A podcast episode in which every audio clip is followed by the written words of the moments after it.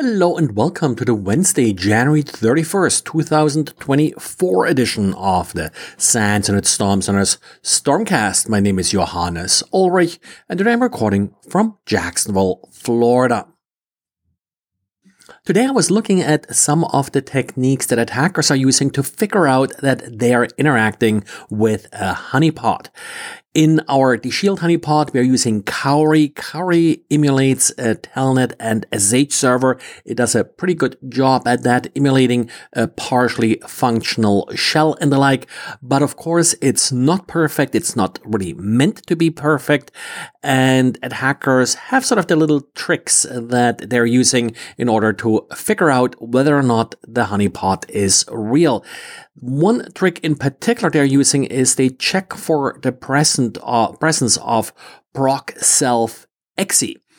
Procself exe is essentially the executable that you're currently running. If you're connected to a server via SSH, you typically get bash or whatever you're using as a shell that would be located at this particular file location. Well, in the honeypot, you only have a partial file system and this file does not exist, making it pretty easy to then figure out that they're running in a honeypot.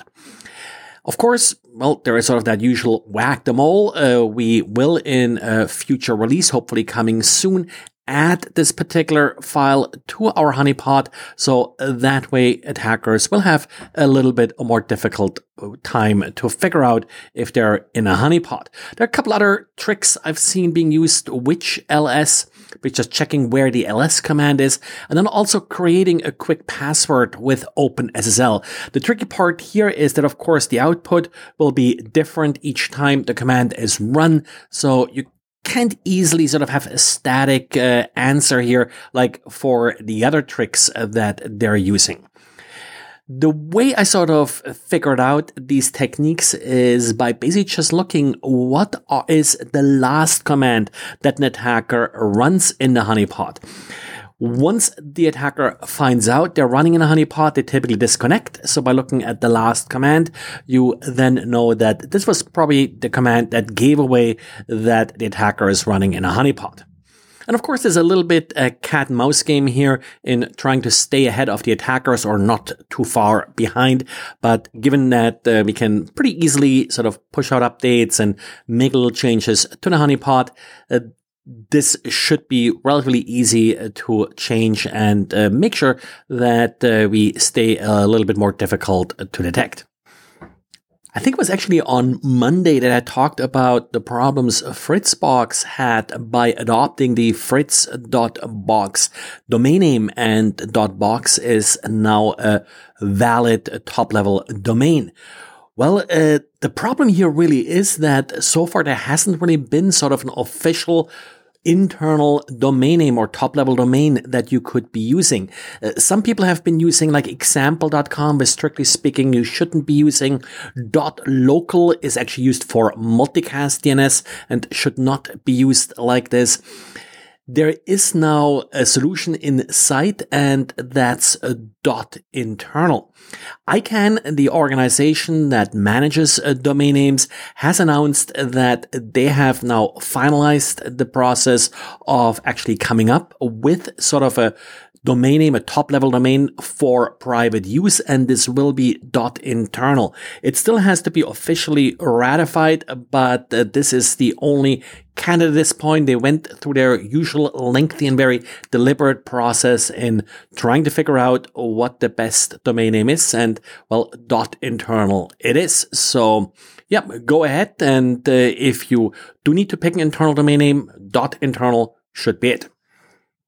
And then we got an interesting out of cycle security bulletin from Juniper. Uh, this security bulletin was not released because there is some uh, great new vulnerability that's currently being exploited.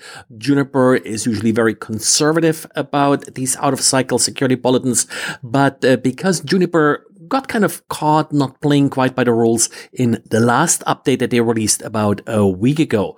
One particular vulnerability with a severity of high or a CVSS score of 8.8 was not included or not mentioned in the last update, even though it was fixed. That was pointed out by watchTowr and then later in a story by the Register. Juniper is now trying to make things right and is releasing this additional out of cycle security bulletin. So if you applied last week's patches, you should be all good, but double check and I'll link to the register story as well as to the bulletin. The important part here is that, of course, uh, not properly disclosing what vulnerabilities are being addressed in a particular update. First of all, makes it more difficult to figure out if a vulnerability is or an update is critical enough to update it in your particular environment. And also, if something goes wrong with the update, well, you may not realize that uh, certain behavior may have changed. And ChatGPT apparently still has issues uh, keeping uh, users' conversations with ChatGPT separate and uh, private. The Ars Technica has a story where they're showing some screenshots where a user saw in their conversation history conversations that apparently were performed by other users and that include uh, private data. This apparently happened uh, to multiple users and is sort of one of those gremlin kind of bugs where occasionally it just appears to happen where your conversations may be visible to other users. Well, and this is it for today. Thanks for listening. And uh, just a reminder, you can actually listen to this podcast using your Amazon Alexa smart speaker. So thanks and talk to you again tomorrow. Bye.